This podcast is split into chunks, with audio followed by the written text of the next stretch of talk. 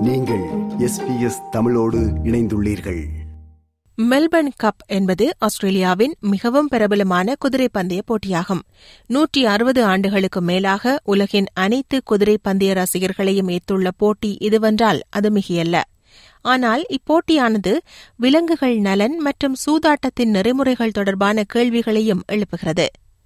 November மாதத்தின் முதல் செவ்வாய்க்கிழமை அன்று நடைபெறும் ஆஸ்திரேலியாவின் பாரம்பரிய குதிரை பந்தய போட்டியானது ஒரு தேசத்தையே ஒரு கணம் நிறுத்தி வைக்கும் போட்டி என்பதாக வர்ணிக்கப்படுகிறது மெல்பர்ன் கப் போட்டி வெறும் குதிரை பந்தயத்தை விட அதிகத்தை உட்படுத்துகிறது என்கிறார் மெல்பர்ன் கப் போட்டிக்கு பொறுப்பான விக்டோரியா ரேசிங் கிளப்பின் தலைவரான Neil Wilson It's actually part of the culture and the fabric of Australia. It is also categorised as a major event. So similar to things like the Grand Prix or the tennis Grand Slams. And interestingly, in Melbourne, it's a public holiday. Around Australia, in fact, every second adult will stop and listen or watch the race. Globally, it's becoming a big race as well. We have an audience across 160 countries with a reach of close to 750 million people across the globe. Melbourne cup ஆனது Flemington race கோர்ஸில் நடைபெறும் cup டேயின் ஏழாவது பந்தயமாகும். இது ஒரு வாரம் நீடிக்கும் Melbourne cup கார்னிவலின் மையப்புள்ளியாகவும் விக்டோரியன் ஸ்பிரிங் ரேசிங் கார்னிவல் சீசனின் சிறப்பம்சமாகவும் காணப்படுகிறது. மேலும் விளக்குகிறார் Neil Wilson.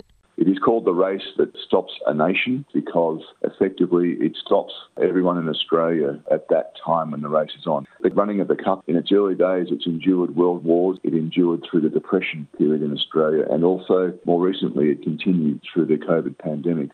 சுமார் மூவாயிரத்தி இருநூறு மீட்டர் ஓட்டப்பந்தயத்தில் இருபத்தி நான்கு குதிரைகள் பங்கேற்கும்.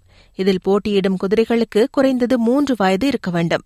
இது தொடர்பில் விளக்குகிறார் ரேசிங் விக்டோரியாவின் வெட்டினரி சர்வீஸ் பொது மேலாளர் doctor Grace Forbes The thoroughbred is a breed of horse, and all horses that compete in thoroughbred horse racing have to be registered with the Australian stud book from birth. Not dissimilar perhaps to dogs that compete in dog shows. They're required to be registered with a stud book to validate their parentage. Cup day அன்று சுமார் மூன்று லட்சம் பேர் வரை பிளெமிங்டன் race கோர்ஸுக்கு வருவது வழக்கமாகும் இந்நிலையில் பல ஆஸ்திரேலியர்கள் Melbourne கப்பை கொண்டாடும் அதே நேரம் மற்றும் பலர் அதை கடுமையாக எதிர்க்கிறார்கள் மெல்பர்ன் கப் போட்டியை கொண்டாடுவது தவறு என்கிறார். பந்தய குதிரைகளை பாதுகாப்பதற்கான கூட்டணியின் தகவல் தொடர்பு இயக்குநராக உள்ள Christine Lee. Melbourne Cup is often seen as a day where we get together and celebrate, but what we're celebrating is wrong. பல ஆண்டுகளாக பந்தய குதிரைகள் நடத்தப்படும் விதம் மற்றும் அவற்றை சுரண்டலுக்கு உள்ளாக்குவது குறித்து கேள்வி எழுப்பப்படுகிறது. இந்த பின்னணியில் விலங்குகள் நலன் இனப்பெருக்க செயல்முறைகள் மற்றும் கொடூரமான பயிற்சி நடைமுறைகள் தொடர்பான ஆய்வுகளை குதிரை பந்தய தொழில்துறை எதிர்கொண்டது. மேலும் பந்தய குதிரைகளை அடிப்பது தொடர்பிலும் காயமடைந்த குதிரைகள் கருணை கொலை செய்யப்படுவது பற்றிய விமர்சனங்களும் முன்வைக்கப்படுகின்றன. The problem isn't the Melbourne Cup, the problem is horse racing in general. When you use animals for entertainment and gambling profits, there's always going to be pain and suffering because they're seen as money making machines. Melbourne cup போட்டி உலகின் பணக்கார பந்தயங்களில் ஒன்றாகும் இரண்டாயிரத்தி இருபத்தி இரண்டாம் ஆண்டில் இப்போட்டிக்கான பரிசு எட்டு மில்லியன் டாலர்களாகும் இப்போட்டியின் வெற்றியாளர் நான்கு மில்லியன் டாலர்களையும் இரண்டரை லட்சம் டாலர்கள் பெறுமதியான வெற்றி கோப்பையையும் பெறுகிறார். இது ஆஸ்திரேலியாவின் மிகப்பெரிய ஒருநாள் பந்தய நிகழ்வு ஆகும். மெல்பர்ன் கப் விக்டோரியாவின் பொருளாதாரத்தை உயர்த்தினாலும் இவ்வருவாய் சூதாட்டத்தின் பலனாக வருகிறது என்கிறார். பந்தய குதிரைகளை பாதுகாப்பதற்கான கூட்டணியின் தகவல் தொடர்பு இயக்குநர் Christine Lee.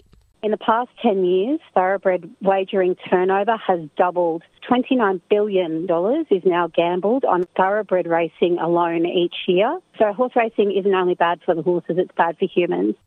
இருப்பினும் விலங்குகள் நலன் தொடர்பான பிரச்சினைகள் தற்போது எல்லா இடங்களிலும் அதிகரித்து வரும் ஒன்று என சுட்டிக்காட்டும் ரேசிங் விக்டோரியாவின் வெட்டினரி சர்வீஸ் பொது மேலாளர் டாக்டர் கிரேஸ் ஃபோர்ப்ஸ் குதிரைகள் மற்றும் குதிரை ஓட்டிகளின் பாதுகாப்பை உறுதி செய்வதற்கு முன்னுரிமை அளிக்கப்படுவதாகவும் குதிரைகள் காயப்படும் விகிதங்களை குறைக்க தனது குழு நடைமுறைகளை வைத்துள்ளது எனவும் தெரிவித்தார்.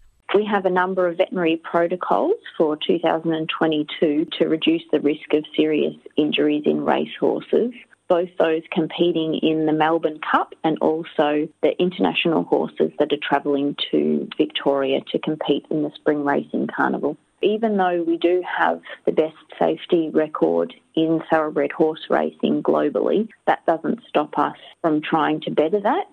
Spring racing கார்னிவலில் போட்டியிடுவதற்கு முன்பு ஒவ்வொரு குதிரைக்கும் இப்போது ஸ்டாண்டிங் பாடி ஸ்கேன் மேற்கொள்ளப்படுகிறது இருப்பினும் விலங்குகளை கொடுமைப்படுத்துவது அல்லது சூதாட்டத்திற்கு மாற்றாக மக்கள் அழகாக ஆடை அணிந்து மகிழ்ச்சியாக கொண்டாட வேறு பல வழிகள் உள்ளன என்று வலியுறுத்துகிறார் பந்தய குதிரைகளை பாதுகாப்பதற்கான கூட்டணியின் தகவல் தொடர்பு இயக்குநர் Christine Lee We can still celebrate animals and coming together and having fundraisers and all sorts of things to their benefit.